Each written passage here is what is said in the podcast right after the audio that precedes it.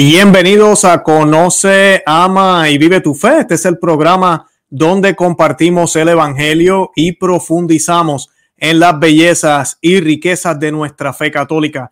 Les habla su amigo y hermano Luis Román y quisiera recordarles que no podemos amar lo que no conocemos y que solo vivimos lo que amamos. Muy buenas noches a los que se están conectando ahorita aquí al programa en vivo y a los que nos están viendo el pregrabado, pues buenas tardes o buenos días. De verdad que es un honor estar de nuevo aquí en vivo con ustedes. Hacía tiempito que no hacíamos un programa en vivo acá en Conoce, Ama y Vive tu Fe. Ya habíamos hecho algunos en perspectiva católica con Luis Román. para los que no saben, nosotros tenemos un segundo canal que se llama Perspectiva Católica con Luis Román. Los invito a que se suscriban a ese canal también. Y aquí en Conoce, Ama y Vive tu Fe, pues hoy estamos haciendo este en vivo y vamos a estar hablando de esta noticia donde muchos eh, demócratas, podríamos decir, pero también católicos liberales, que piensan que la iglesia es una democracia, que no es una monarquía donde el rey es Cristo y ya las órdenes de Cristo están dichas, eh, pues piensan que la mayoría manda o que la teología está, es, es algo que se puede votar, como diríamos, ¿verdad? Está a punto de elegirse una cosa, se puede seleccionar otra cosa, podemos dejar de hacer esto, podemos hacer lo otro, ¿verdad? Que las cosas pueden cambiar en lo que algunas personas piensan. Pues hoy vamos a estar hablando de eso, vamos a estar dialogando un poco de la carta que fue enviada por la Congregación para la Doctrina de la Fe eh, a los obispos aquí en los Estados Unidos.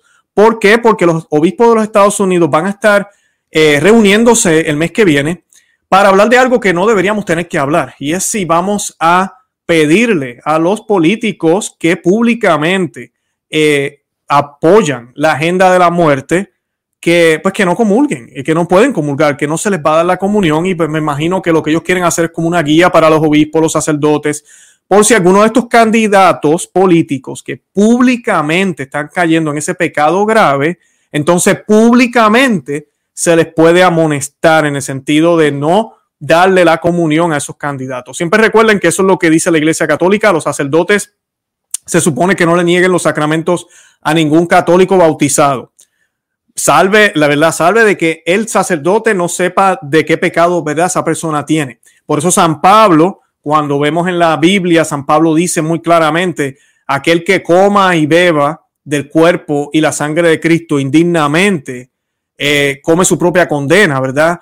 Eh, ¿Por qué él dice eso, verdad? Si es la Eucaristía, ¿cómo es posible que la Eucaristía se convierta en condena? Pues se convierte en condena porque yo no estoy preparado, yo no estoy en disposición ni estoy listo para recibirlo.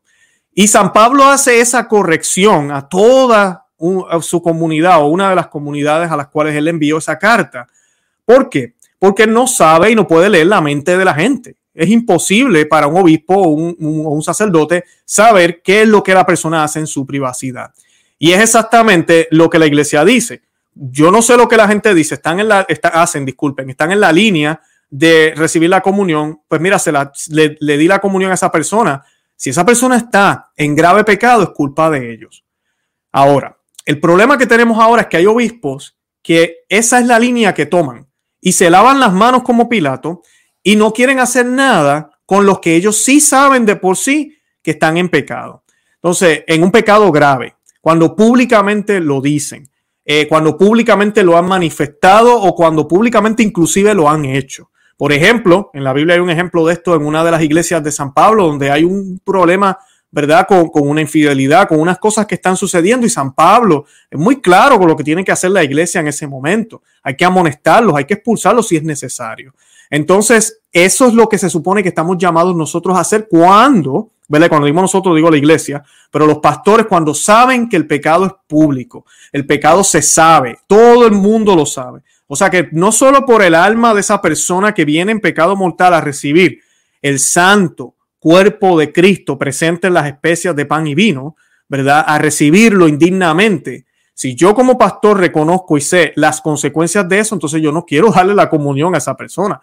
Y lo otro es que yo quiero dejarle saber a esa persona el error en el que está para que tenga la oportunidad de cambiar. Si no hacemos eso, no va a haber conversión. Entonces estamos pecando de omisión y los pastores no estarán haciendo su papel de pastor, que es de guiar, los sacerdotes, los obispos, de guiar a sus ovejas. Por eso yo uso la palabra pastor. Eh, eso es lo que tenemos ahorita mismo y la gente, es increíble que hayan obispos que digan, no, no, no, no, eso es en los laicos.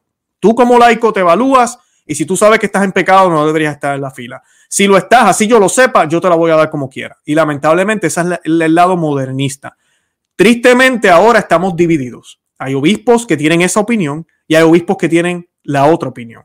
Así que no sabemos exactamente qué es lo que vaya a suceder en junio. Y esta carta como que pareciera que le quiere dar un freno, pero a la misma vez, yo en mi opinión y la opinión del, del obispo Salvatore, que vamos a estar leyendo una carta que él publicó hoy mismo y yo no sabía que iba a compartir eso en este programa hoy, pero lo vamos a compartir. Una carta que él publicó hoy contestándole a Pelosi, porque Pelosi, la, presidenta de la Cámara de Representantes, si no me equivoco, o del Senado, aquí en los Estados Unidos, ella es católica y muchos me corrigen y me dicen, ¿por qué les llamas católico? No les llamas católico. Amiga, amigo que me escuchas, el bautismo deja una marca. Y si es el bautismo hecho en la iglesia católica, tú eres católico. Caigas en pecado, reniegues, hagas lo que hagas, sigue siendo católico. Por eso es que los obispos pueden opinar sobre estas personas. Por eso es que los obispos ahora quieren pronunciarse de Biden, porque es católico. Si él no fuera católico, pues a mí qué me importa en cierto sentido qué es lo que está haciendo. Yo le digo lo que Jesús dice, pero no me importa, no me interesa. Pero ellos, los obispos, son padres de todos los católicos que están aquí en los Estados Unidos, los obispos de Estados Unidos. Por eso se tienen que pronunciar. Y estas personas están en, en ¿cómo se dice? son apóstatas, ¿sí? están, no están viviendo la fe como la tienen que vivir y están diciendo inclusive cosas falsas. Ellos piensan que la iglesia puede cambiar. Ellos piensan que la iglesia ya cambió y acepta lo que ellos hacen. Y eso es lo que vamos a estar viendo hoy, el análisis. Antes de hacer eso, yo quiero que hagamos una oración. Eh, y vamos a hacer una oración a la Santísima Virgen María. Es una oración que yo estuve compartiendo los otros días y una de nuestras seguidoras que va a la parroquia donde yo asisto, eh, me preguntó por esta oración. Eh, yo se la voy a conseguir si Dios lo permite. Y yo la voy a estar haciendo hoy porque ya le encantó y a mí también me encanta esta oración. Yo la estoy tomando de un libro, está en español, se llama Oraciones de Liberación eh, para uso de los laicos. Y, es del padre Ripperger, que posiblemente ustedes han escuchado de él, los que siguen a Taylor Marshall, él hizo una entrevista hace poco con él. Este libro está en español, es excelente. Y dice lo siguiente, dice oración de atadura para enseguecer a los demonios. Y esa es la que vamos a hacer hoy para dejar toda presencia maligna que quiera interferir con este programa, con lo que vayamos a hacer o con los corazones de las personas que van a estar viendo el programa. Y esta oración la hacemos in nomini patri et fili, Espíritu Santi. Amén. Amabilísima Virgen María, tú que quebrantas la cabeza de la serpiente, protégenos de la venganza del maligno te ofrecemos nuestras oraciones, súplicas, sufrimientos y buenas obras para que las purifiques, las santifiques y las presentes a tu Hijo como ofrenda perfecta. Que esta ofrenda sea dada de tal forma que los demonios que nos influencian no sepan del origen de su expulsión y de su ceguera. Enseguéselos para que no reconozcan nuestras buenas obras Enseguéselos para que no sepan contra quién vengarse. Enseguéselos para que reciban la sentencia justa de sus obras. Cúbrenos con la sangre preciosa de tu Hijo, para que podamos gozar de la protección que brota de su pasión y muerte. Amén. In nomini et Fili, Espíritu Santi.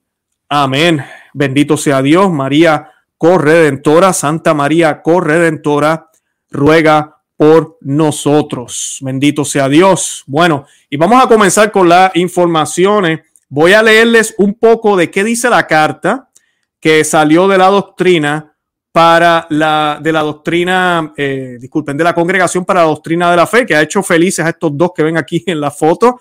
Eh, están muertos de la risa pensando que estamos bien, tenemos una nueva iglesia. Y en cierto sentido, lamentablemente, el demonio se las ha jugado muy bien y ha distraído a muchos de los líderes de la iglesia para que prácticamente hagan ese trabajo y complazcan a estos eh, charlatanes, lamentablemente. Y ahí pueden ver a dos de los cardenales, a Tobin y a Cupid, que que fueron a ver a Luis Ladaria, si no me equivoco es el apellido, ya, Luis Ladaria, el cardenal, quien escribió la carta, que de por sí la carta tiene sus aspectos buenos, pero también como que lo hace todo más difícil. Así lo percibo yo. Vamos a ver la impresión de, del obispo Salvatore hoy también, eh, que es muy, muy interesante lo que él dice, respondiéndole a Pelosi, que jura que toda la doctrina cambió. Pelosi dice, todo cambió, estoy feliz. La iglesia acepta que yo en mi conciencia estoy haciendo lo correcto como católica, no mezclo la política con el gobierno. Y sí, yo soy católica 100%, pero pues yo no voy a imponer mi fe a nadie. Así que pues yo apruebo leyes pro aborto, apruebo eh, eh, uniones aberrantes. Estoy de acuerdo con que se vendan partes de todos estos eh, niños, que se hagan todas las cosas que se están haciendo hoy en día aquí en los Estados Unidos con el permiso del gobierno. Y pues nada, yo soy católica, yo soy fiel católica, como dicen ellos, yo soy devoto, devoto católico, ¿verdad? Así se catalogan ellos, ellos se llaman yo soy devoto, yo soy una persona espiritual, decía Biden cuando estaba eh, compitiendo contra Donald Trump.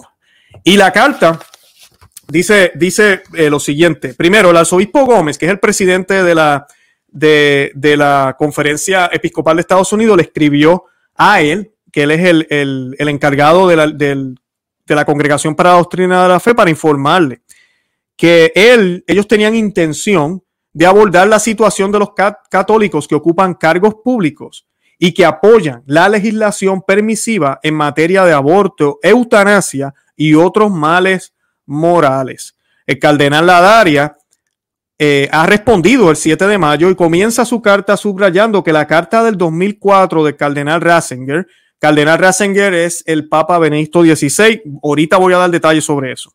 Eh, esa carta que fue entregada a Teodoro McCarrick sobre el mismo problema tenía la forma de una comunicación privada a los obispos y por tanto, siempre que estos principios no sean publicados por la conferencia, pueden servir de ayuda en la preparación del borrador en su documento.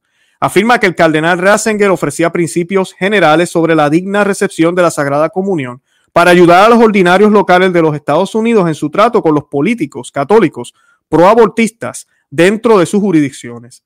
La nota del cardenal Ratzinger debe, por tanto, ser discutida solo en el contexto de la nota doctrinal autorizada de la CDF del 2002, que proporciona la enseñanza del magisterio sobre el fundamento teológico de cualquier iniciativa relativa a la cuestión de la digna recepción de la Sagrada Comunión. El cardenal señala que la nota doctrinal sobre algunas cuestiones relativas a la participación de los católicos en la vida política fue discutida durante las visitas de los obispos de Estados Unidos en el 2004, durante las cuales quedó claro que había una falta de acuerdo entre los obispos sobre la cuestión de la comunión y que por tanto no cabía considerar el desarrollo de una política nacional al respecto. Y esta es la parte que a mí me molesta.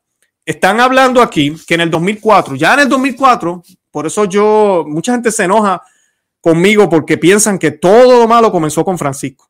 Y lamentablemente ese no es el caso. Llevamos décadas, décadas que el demonio está atacando a, su, a la verdadera iglesia, a la verdadera iglesia de Cristo que es la iglesia católica.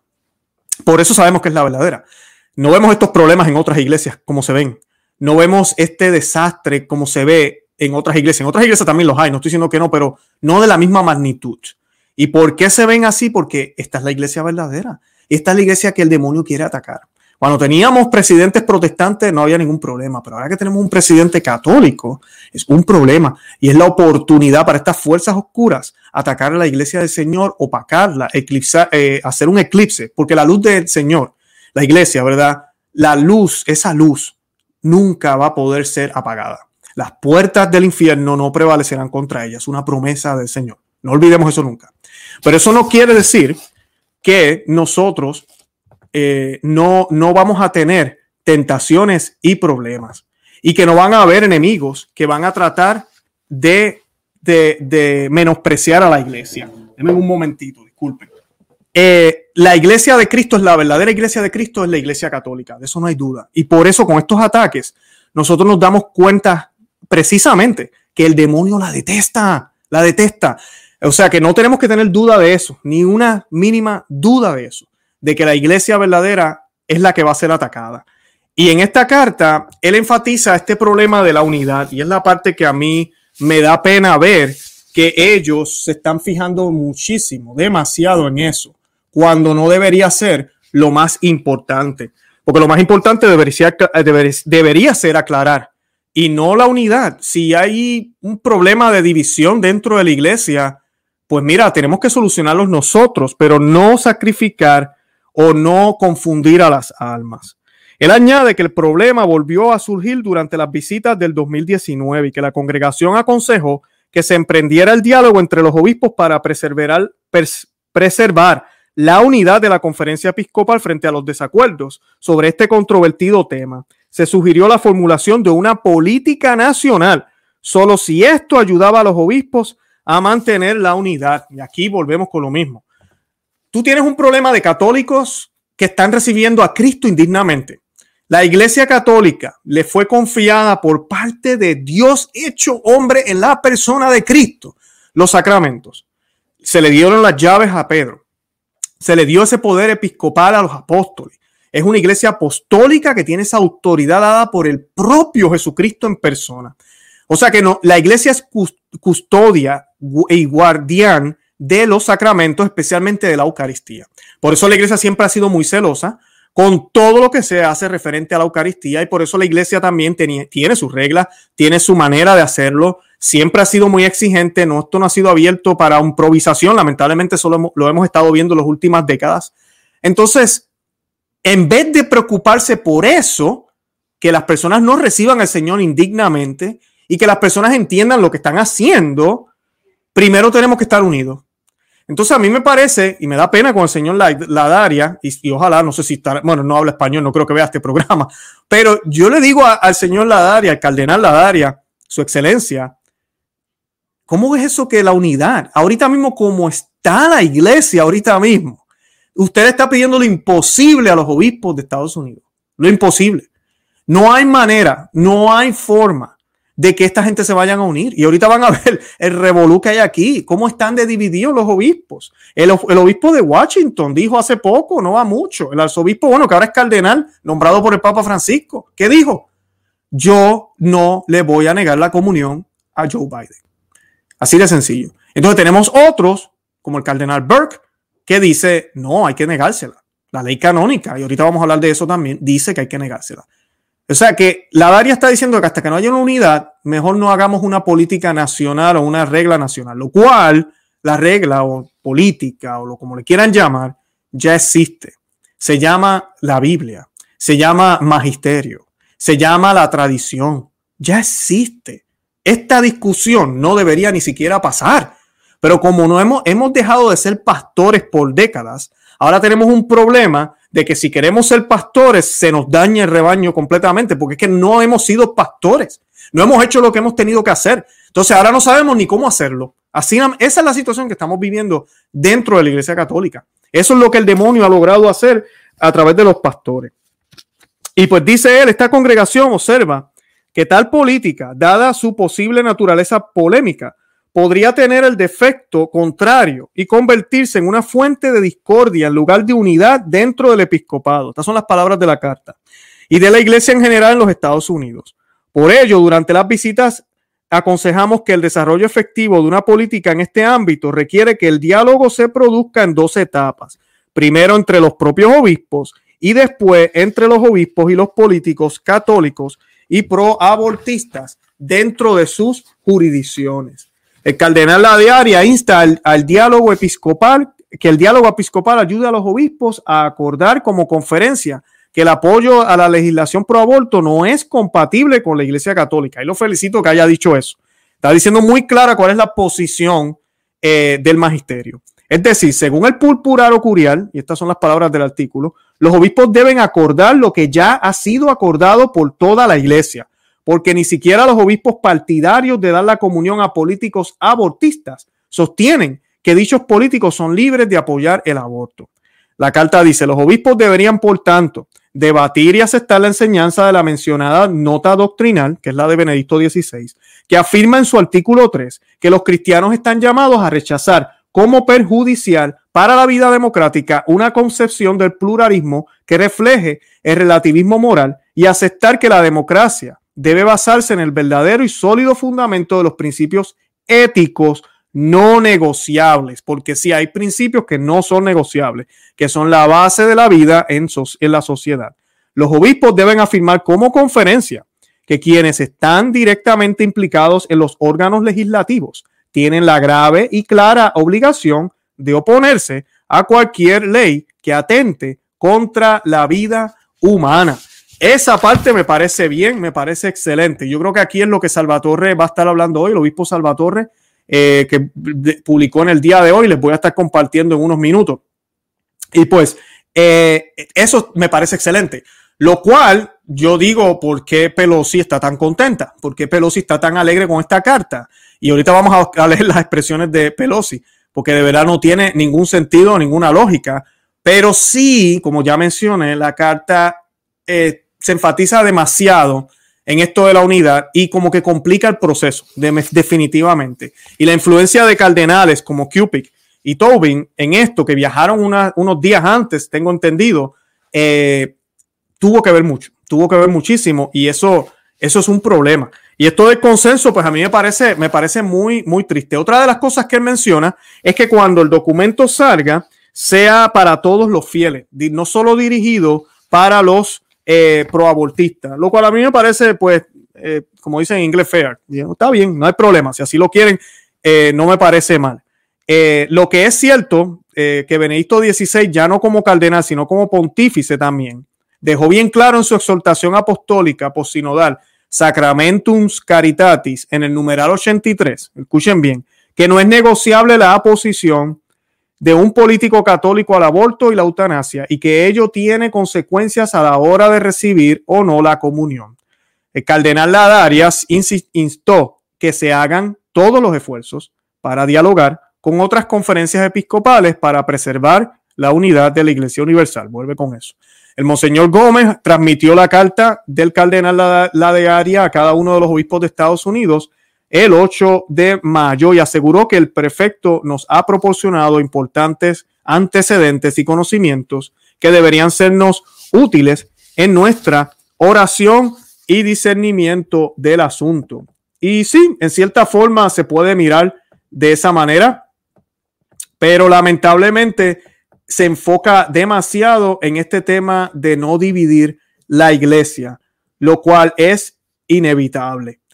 ¿Qué fue lo que dijo Ratzinger? Ratzinger dijo, el memorando del cardenal Ratzinger del 2004 decía a los obispos de Estados Unidos que un político católico que hace campaña y vota sistemáticamente a favor de leyes permisivas del aborto y la eutanasia está implicado en una cooperación manifiesta y formar en un pecado grave. En tal caso, el párroco del político debe reunirse con él instruyéndole sobre la enseñanza de la iglesia, informándole de que no debe presentarse a comulgar hasta que ponga fin a la situación objetiva de pecado y advirtiéndole de que en caso contrario se le negará la Eucaristía. Escribió el entonces cardenal Ratzinger, añadiendo que si el católico persevera en el pecado grave y sigue presentándose a comulgar, el ministro de la Sagrada Comunión debe negarle el sacramento. Ese memorando del 2004 era una aplicación del canon 915, la ley canónica del 915, que dice que los católicos que perseveran obstinadamente en un pecado grave manifiesto no deben ser admitidos a la Sagrada Comunión. Y pues al principio del programa yo estuve hablando un poco de lo que San Pablo dijo al respecto. Es, esa es la razón, es que no podemos permitir que una persona caiga en un pecado tan grave y lo otro es que si la persona no sabe, nosotros sabemos que esa Eucaristía es básicamente eh, medio de condena para ese hombre. Muchos no tienen esa mentalidad en la Iglesia Católica hoy en día. Piensan que la Eucaristía es lo que borra mis pecados y por eso no van a la confesión. El, el, sacramento de la confesión es el que nos reconcilia con Dios. Si usted no va al sacramento de la confesión, usted no puede comulgar, así de sencillo. Usted puede comulgar con pecados veniales, pero pecados mortales, no, no se puede. Además de eso, como San Juan Vianney nos decía, hay muchos santos, uno debe confesarse recurrentemente. Yo recomiendo por lo menos una vez al mes. Y yo creo que eso es demasiado poco, pero una vez al mes por lo menos uno debe confesarse para realmente tener en cuenta todos los pecados. Y esto es si usted no cae en ningún pecado mortal. Si usted cae en un pecado mortal, usted tiene que ir inmediatamente, inmediatamente, porque entonces estamos recibiendo indignamente al Señor y es, nuestra culpa completamente, completamente. Y esa mentalidad a veces los católicos no la tienen. Algunos de los obispos que han estado apoyando todo esto, por ejemplo, el obispo Robert McCroy de San Diego, no tengo foto de él ahorita, escribió recientemente un artículo para la revista América Magazine, es una revista jesuita, denunciaba los llamamientos del público para que se les negara la sagrada comunión a los políticos pro aborto, entre los que apoyan la enseñanza constante de la iglesia que pide que se niegue la comunión a los políticos partidarios del aborto, se encuentra el arzobispo Salvatore Cordiglione, a quien voy a mencionar ya mismo, quien argumentó que esos políticos merecen una corrección pública. O sea que aquí tenemos a Robert McElroy y a Cordiglione básicamente a los puños. Eh, y publicó su rechazo público a esa enseñanza católica, que no se limite a la exclusión de la recepción de la Sagrada Comunión. Y también se debe incluir la excomunión, dice él. Además, varios otros pastores católicos de alto perfil, incluido el cardenal Raymond Burke, el arzobispo Samuel Áquila y el arzobispo Joseph Newman, también han salido defendiendo públicamente la posición de que los católicos, políticos católicos pro aborto, se le debe negar la comunión para salvaguardar el sacramento, para evitar escándalo y llamar al pecador al arrepentimiento. Eso no es caridad. Esa es la parte que, que yo quiero que ustedes entiendan. Eso es la verdadera caridad. Santo Tomás de Aquino decía que no hay mejor caridad que mostrarle a Cristo a la gente. Claro que hay que llenarle los estómagos, seguro que sí. Claro que hay que ayudarles con sus problemas, claro que hay que escucharlos, hay que darle un abrazo, hay que, todas esas cosas son importantes. Pero él decía que no había mayor caridad que mostrarle al Señor, que predicarle el Evangelio. Porque es cierto, amén. Si tú y yo creemos que lo máximo es Dios, que Jesús es lo más importante, que es el camino, la verdad y la vida, entonces así es. Esa es la mejor caridad que podemos tener. Y esa caridad, a veces, a veces, inclusive yo diría muchas veces, requiere una corrección, requiere el hablar con una persona de un tema que sea en cierto sentido considerado ofensivo. Cuando vemos personas que viven un estilo de vida que es pecaminoso, cuando vemos católicos viviendo juntos, conviviendo sin casarse, pues sabemos que están pecando. Eh, sabemos, eso, eso es fornicación. Tú no puedes vivir con alguien y tener relaciones sexuales sin casarte. Eh, los anticonceptivos, o personas haciendo métodos para poder tener hijos, cosas que uno ve que están mal, eh, padres dándole condones a sus hijos, padres católicos. No, no, mi hijo carga con un condón por si acaso, en vez de enseñarle la abstinencia, enseñarle la virginidad. Y mira, educarlos y ya. O sea, y usted tiene que tener la fe, si usted los educa bien, ¿cómo le vas a dar eso? Entonces usted tiene duda. Y, y además de que si usa eso, entonces el niño está pecando, está primero que nada violando eh, la, sacralidad de lo que es el matrimonio. Yo no debo tener relaciones con alguien que no es mi cónyuge, y mucho menos fuera del matrimonio. Y pues nada de eso se habla. Nada de eso nadie lo quiere hablar porque se va a molestar el nieto, porque son los hijos de mis hijos, porque mis hijos son felices, ellos se casarán luego, que cómo yo les puedo decir eso, que ellos se aman, que no, ellos se están preparando. Yo he escuchado católicos que dicen, no, mi hija se va a casar primero por lo civil, para estar segura, porque es que el sacramento del matrimonio es algo serio. Es algo serio, yo se lo he dicho. Así que no, no lo va a hacer todavía. Ella se va a casar por lo civil primero, por la ley humana. Va a convivir y sabrá Dios a tener dos y tres hijos y luego se casará por la iglesia, porque es que esto es algo serio. Ese es el catolicismo que estamos viviendo ahora. Entonces nos toca a ti y a mí tener esas conversaciones. No es fácil. Y va a haber gente que se va a molestar con nosotros, pero va a haber mucha gente que te lo va a agradecer.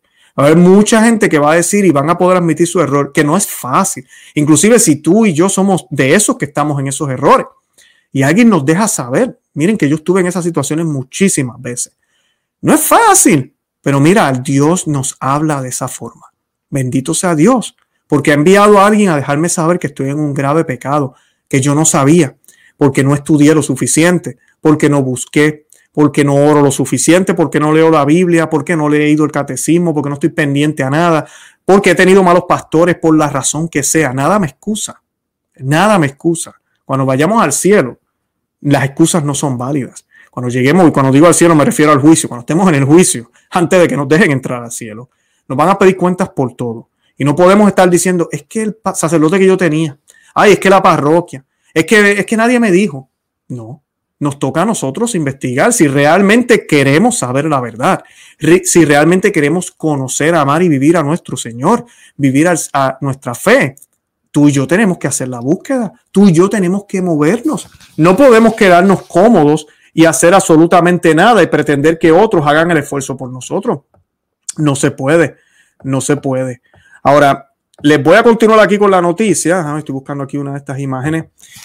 Eh, Dice eh, Pelosi, esto fue lo que ella dijo recientemente. Ella dijo, la preabortista radical Nancy Pelosi aseguró estar complacida tras la carta de la Daria. Esa es la carta que acabamos de describir ahora, que sí, en cierto sentido pareciera buena para ella.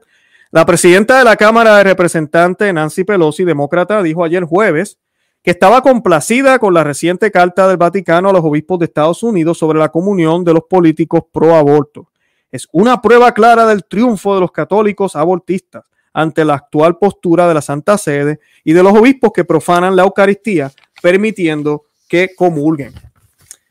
Eh, Pelosi, que es bautizada católica, fue preguntada eh, ese día por el corresponsal de EWTN sobre la cuestión de si recibe o no la comunión. Y ella dijo, escuchen bien, creo que puedo usar mi propia conciencia al respecto. la conciencia, respondió Pelosi. La presidenta de la Cámara de Representantes ha apoyado durante mucho tiempo el aborto legal y ha defendido el aborto financiado por los contribuyentes mediante la derogación de la enmienda Hyde. También ha apoyado la ley de igualdad, legislación que la Conferencia Episcopal de Estados Unidos ha advertido que castigaría a los grupos religiosos que se oponen a la redefinición del matrimonio y la ideología del género. Pelosi añadió que estaba complacida con lo que el Vaticano sacó sobre ese tema de la comunión para los políticos católicos pro aborto, afirmando que la declaración del Vaticano básicamente dijo no sean divisivos en el tema. En resumidas cuentas, la política demócrata piensa eh, aprovecharse de lo indicado por la Santa Sede, más preocupada por la falsa unidad de los prelados, lo que les estaba diciendo hace un minuto ustedes, y lo que sostienen aquellos obispos de Estados Unidos, que están de acuerdo con profanar la Eucaristía, dando de comulgar a los políticos católicos pro-abortistas. Así que ella se dio cuenta de eso, lo que yo les decía.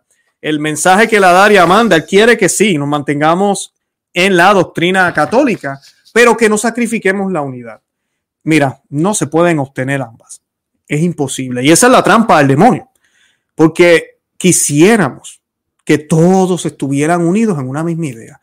Pero nuestro Señor Jesucristo, cuando eh, estuvo en la tierra, cuando ascendió al cielo, cuando nos dejó saber lo que Él quería de nosotros, nunca dijo, me voy, vayan a los confines de la tierra y sean uno, uno en mí. Y, y ya, y hagan que todos estén unidos y busquen la forma de que todos estemos unidos. No, Él habló de división, Él habló de persecución, él habló de que tenían que seguir los mandatos de su padre. Él habló que le enseñaran lo que él les había enseñado. Y él habla muy claro de todos estos temas y las cartas de los apóstoles también hablan muy claro de esto, especialmente las de San Pablo. Entonces, no, no va a haber unidad eh, plena. Estamos en, un en una naturaleza caída. Y cuando pretendemos que se pueda alcanzar una unidad perfecta aquí en la tierra, estamos soñando con lo imposible. Eso no va a suceder no va a suceder. Ahora les quiero eh, explicar la carta que publicó hoy. Bueno, no es una carta, es un, uh, ¿cómo se dice esto? Una respuesta que le dio el arzobispo Cordiglioni a los comentarios de Pelosi. Para los que no conocen al arzobispo Cordiglioni, hay una foto de él.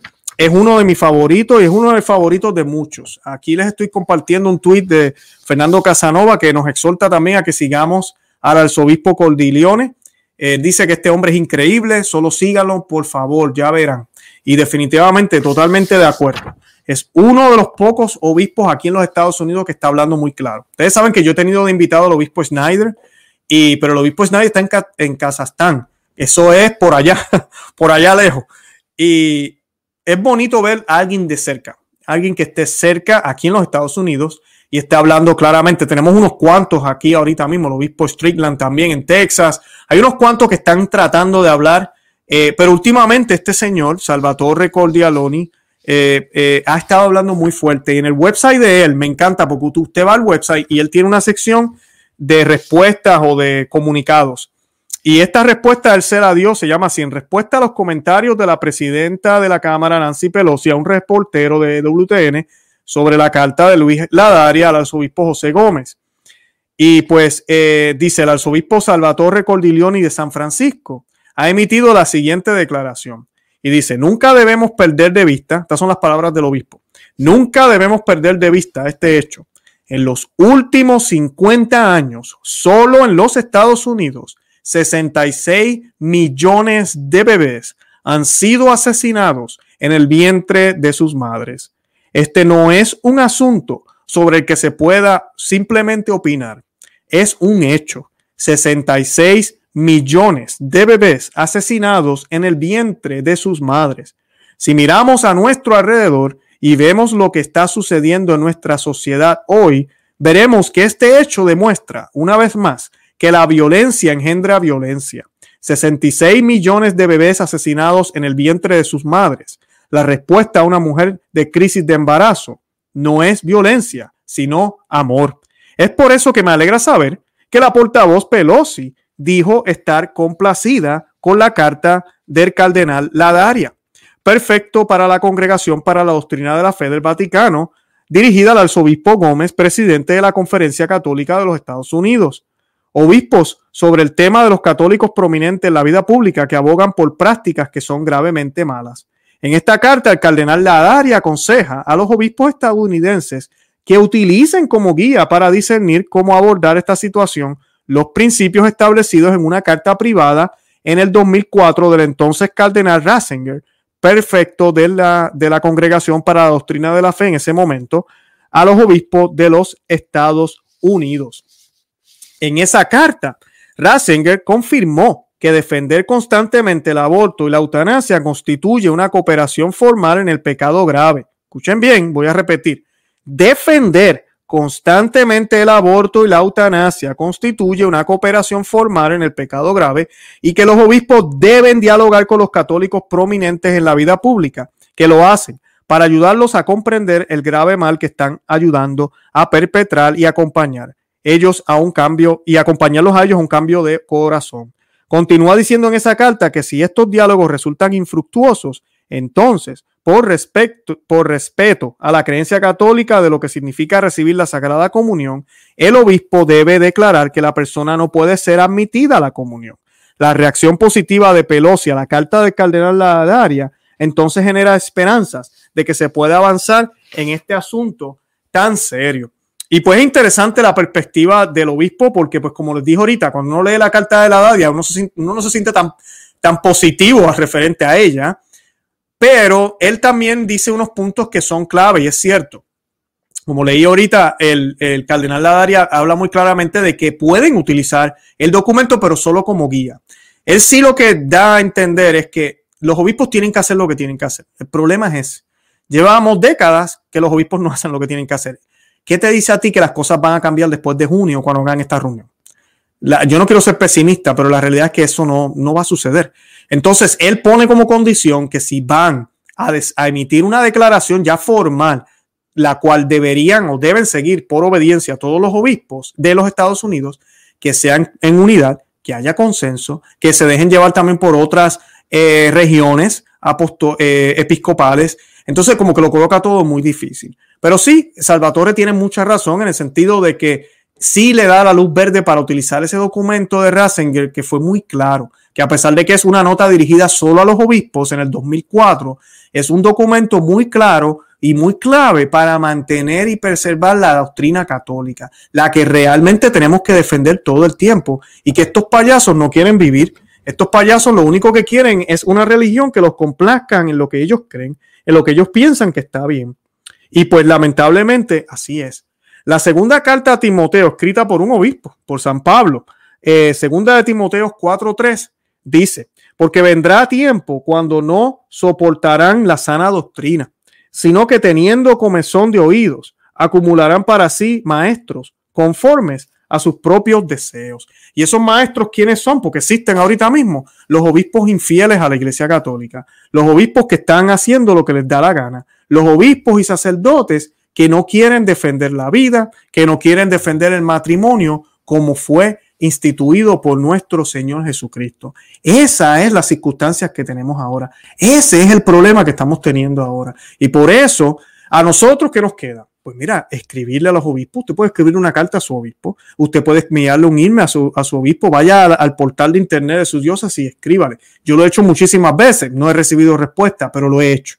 Además de eso, puede también hacer oración, que eso es obligado. Tiene que hacer el Santo Rosario todos los días, como la Virgen de Fátima nos mandó hacerlo. Todos los días, una orden que ella nos dio. Además de eso, también hacer ayuno y penitencia. Ayuno y penitencia. Es todo lo que podemos hacer. Yo voy a aprovechar, ya que eh, discutí el tema y todavía van apenas 40 minutos. Quien tenga preguntas, aprovecheme ahora y pregunte en el chat y yo voy a tratar de contestar las que pueda. Creo que no he hecho eso nunca aquí en Conoce a Vive tu Fe. Lo he hecho en Perspectiva Católica con Luis Román. Para los que no saben, yo tengo otro canal que se llama Perspectiva Católica con Luis Román. Así que pueden suscribirse a ese canal también. Eh, pero hoy estamos aquí en Conoce, Ama y Vive tu Fe. Por si acaso, vamos a colocar aquí podcast católico 100% hasta la muerte, que el Señor así me lo permita. Yo sé que sí. Eh, nunca me voy a ir de la Iglesia Católica a pesar de los problemas y de todo lo que está pasando. Eh, vamos a ver qué, qué, dicen por aquí.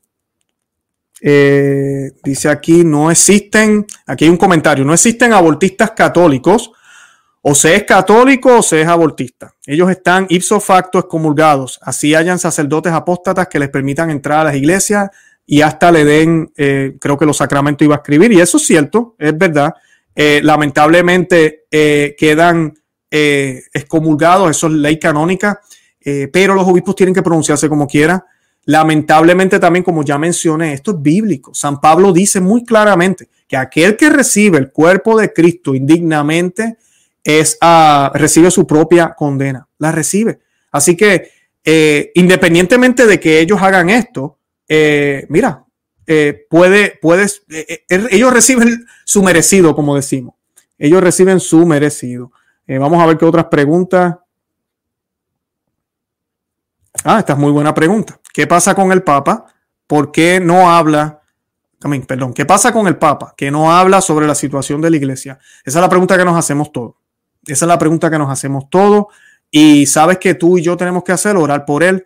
Eh, es parte del problema mantenerse en silencio, es parte del problema no pronunciarse efectivamente, fuertemente, contundentemente sobre estos problemas.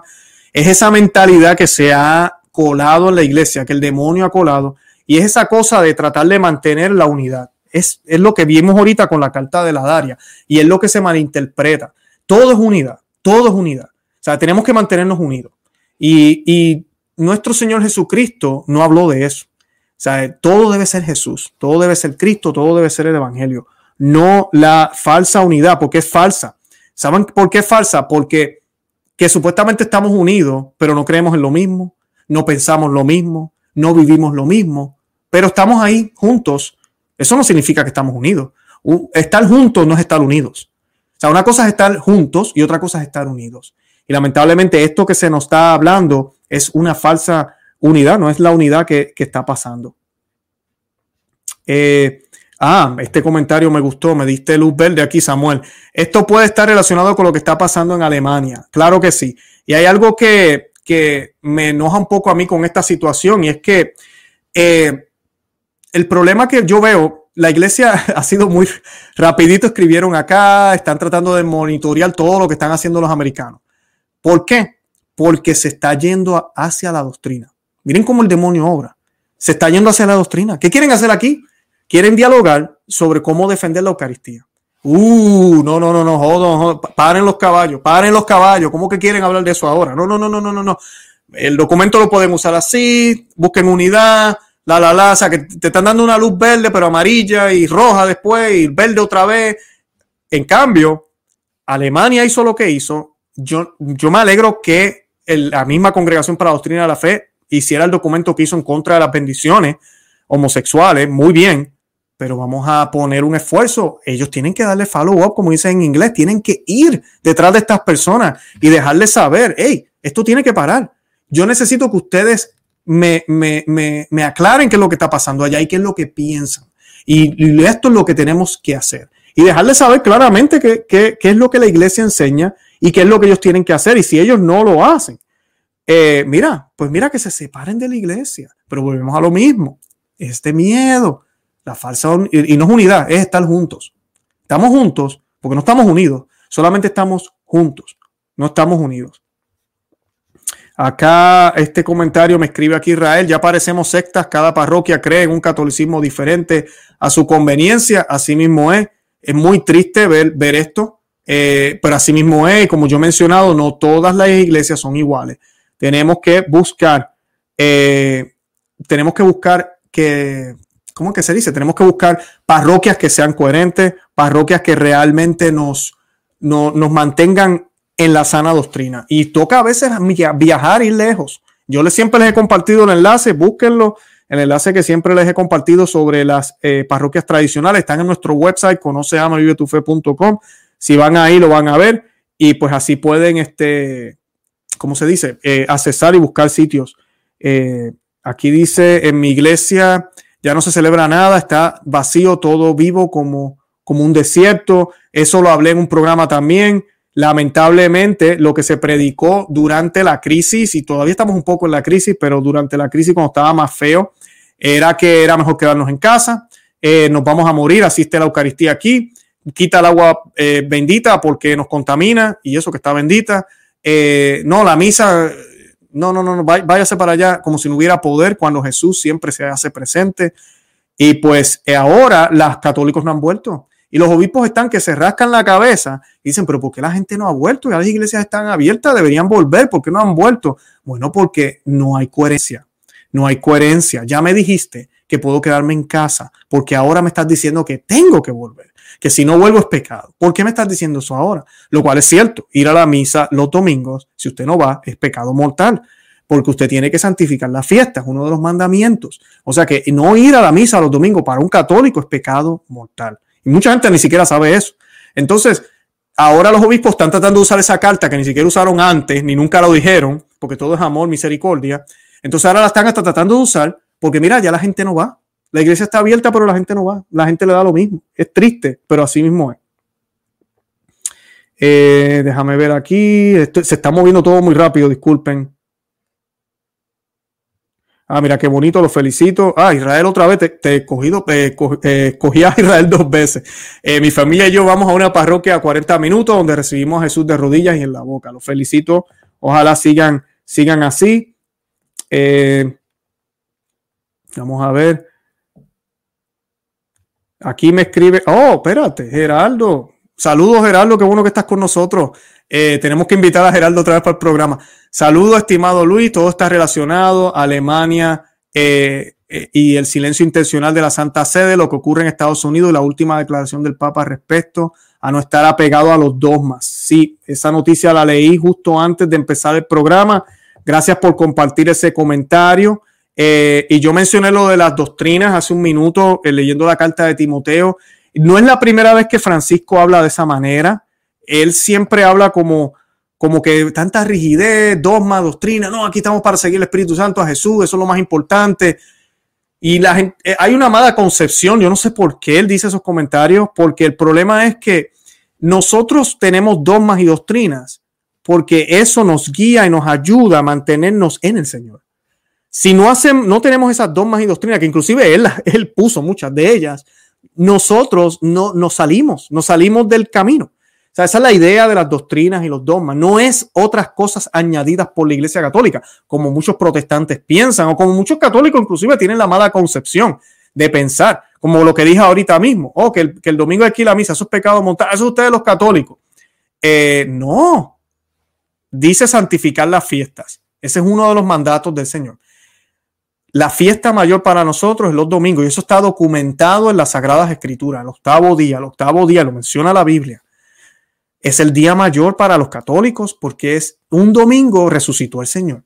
Y se le llama octavo porque sobrepasa los siete días de la creación, ¿verdad? Ese ciclo sobrepasa, los eleva, bueno, tiene mucho significado, por eso se le llama octavo día, aunque el domingo es el primer día de la semana también, pero se le llama octavo día. También es el tercer día después del viernes que él muere, pero técnicamente es el primer día de la semana, que también la Biblia lo menciona de esa manera. Y pues es importantísimo. Eso no es ser rígido, es que es lo que nos pide el Señor.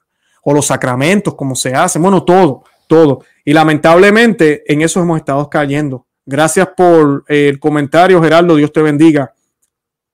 Eh, vamos a ver aquí. Disculpen que nos coja a todo el mundo, es que son muchos, eh, muchos comentarios. Acá tengo Emilio de Facebook, que no he cogido a nadie de Facebook, creo. El problema es eso, Luis, que hemos dejado nosotros mismos como católicos, que los párrocos y obispos hagan lo que quieran. Y lo que nosotros hacemos es irnos a otras parroquias a mí ver eso es un error. Bueno, amigo, yo difiero un poco de lo que me dices. Eh, sí, no, te voy a decir por qué. Yo traté, yo hablé con muchos sacerdotes, tratando de ver cómo las cosas se podían cambiar. Conozco personas que hablaron con muchísimos sacerdotes que íbamos a sus parroquias, pero los sacerdotes no transan.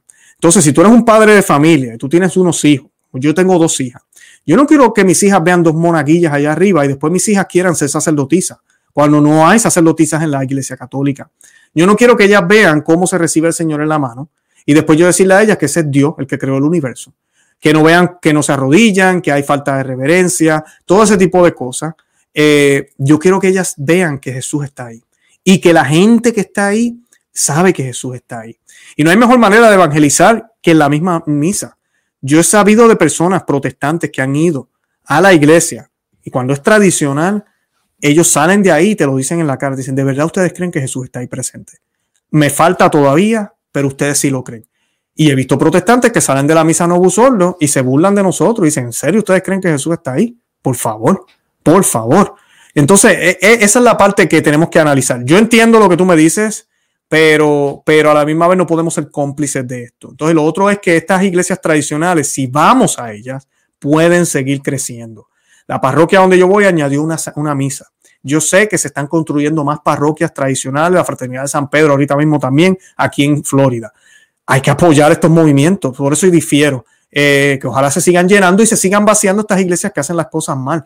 Miren, ahorita mismo yo cuando veía los otros días, estaba viendo la película de los cristeros y yo me ponía a pensar y yo decía, imagínense que ese sacerdote diera la comunión en la mano. En esa época nadie lo hubiese recibido en la mano. Al sacerdote o le toca hacerlo bien o mira, tienes problemas. Lamentablemente nosotros vamos con el swing, con esto de la falsa obediencia. Yo los invito a que vean el programa que hicimos con el padre Michael Rodríguez, que lo explica muy bien. ¿A quién le debemos obediencia absoluta? Solo a Dios. Obediencia absoluta solo a Dios. Los católicos estamos llamados a obedecer a nuestros pastores, claro que sí. Y el demonio sabe eso. Por eso él se ha infiltrado en la mente de muchos pastores. Y como sabe que muchos católicos son ignorantes y no conocen la Biblia, entonces van a obedecer como quiera lo que diga el pastor. Y ahí hay un problema. Por eso primero usted tiene que conocer la fe para entonces poder discernir. Si ese pastor está hablando coherentemente y si no lo está haciendo, tenemos que hablar con ellos, claro que sí. Yo no estoy diciendo que huyamos y no hagamos nada.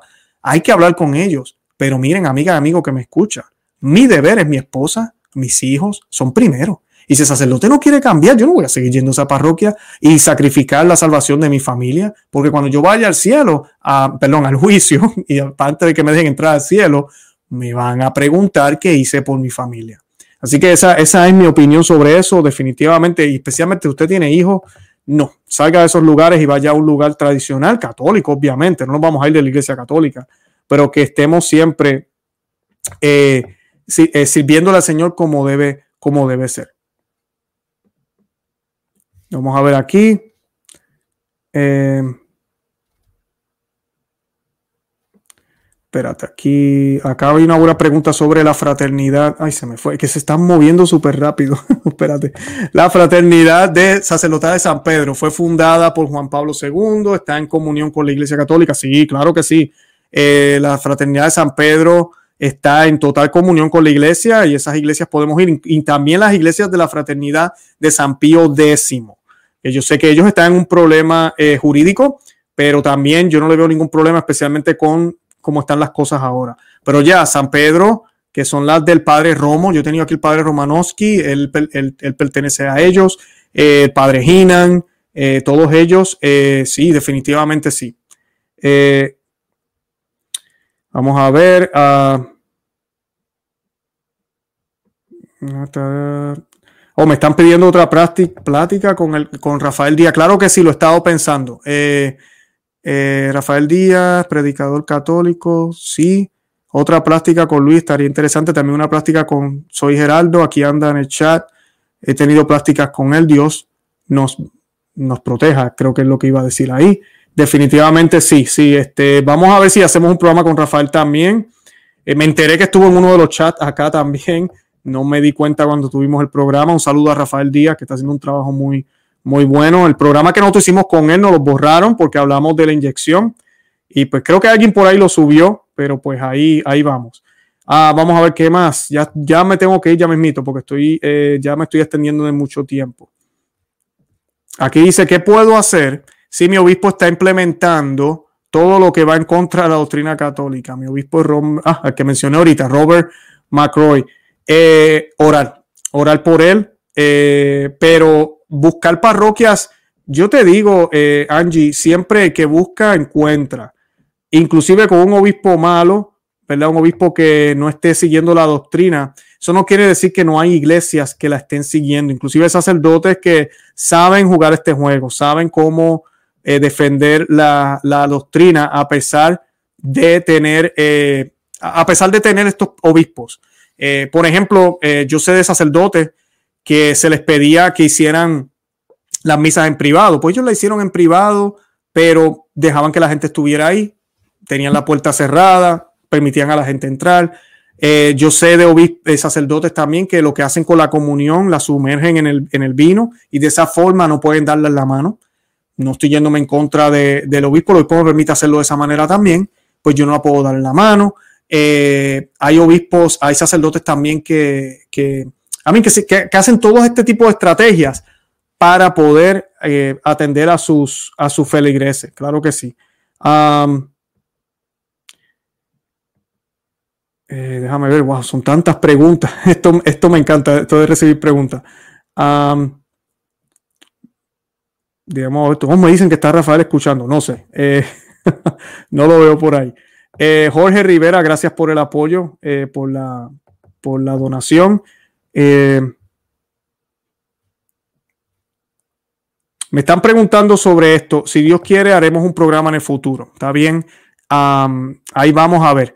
Sí les puedo decir que yo creo que no es necesario. Miren en la pantalla porque no puedo mencionar la palabra, la medicina para la supuesta cosa.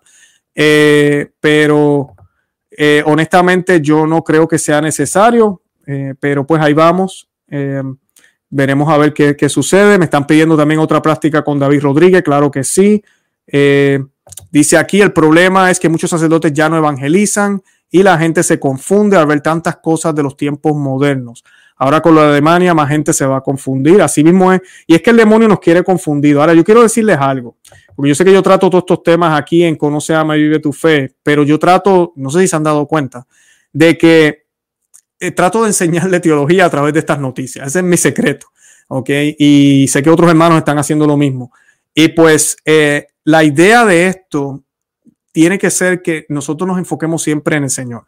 No podemos permitir que estas noticias nos saquen de lo que es más importante. ¿Qué es lo más importante? No es entender qué está pasando en la iglesia, no es tener un lugar o tener el otro o tal, tal opinión, es ser como Cristo aquí en la tierra imitar al Señor, llegar a ser santos.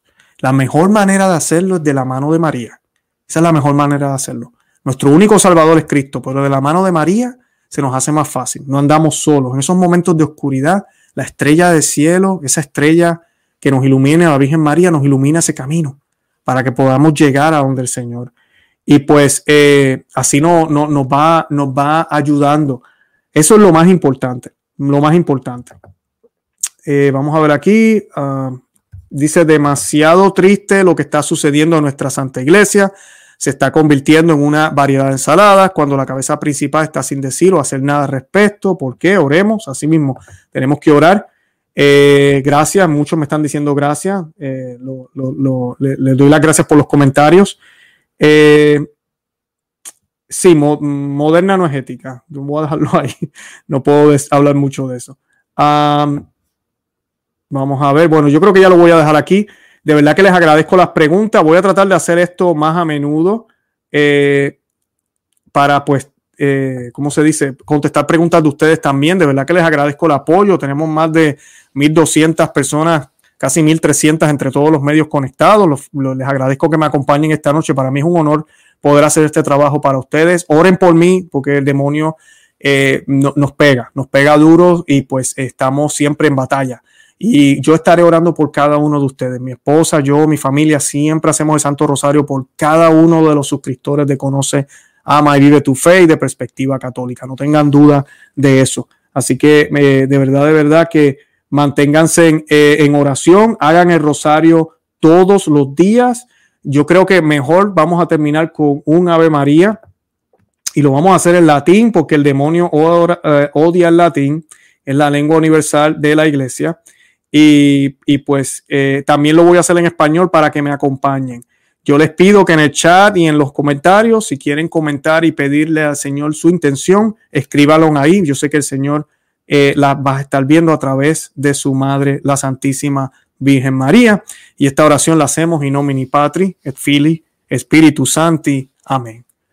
Ave María, gratia plena, Dominus tecum, benedicta tui mulieribus, et benedictus frutus ventris tui, Jesus. Santa Maria, Mater Dei, ora pro nobis peccatoribus, nunc et hora mortis nostre. Amén. Gloria Patri et Filio Spiritus Santi, sicut erat in principio et nunc en semper, et in secula seculorum. Amén. Y para no dejar, vamos a hacer un Padre Nuestro también, a nuestro Señor. Déjame buscar aquí una imagen. Pater Noster, qui es en celis, sanctificetur nomen tuum, avenia regnum tuum, fia voluntas tua, sicut in cielo et in terra.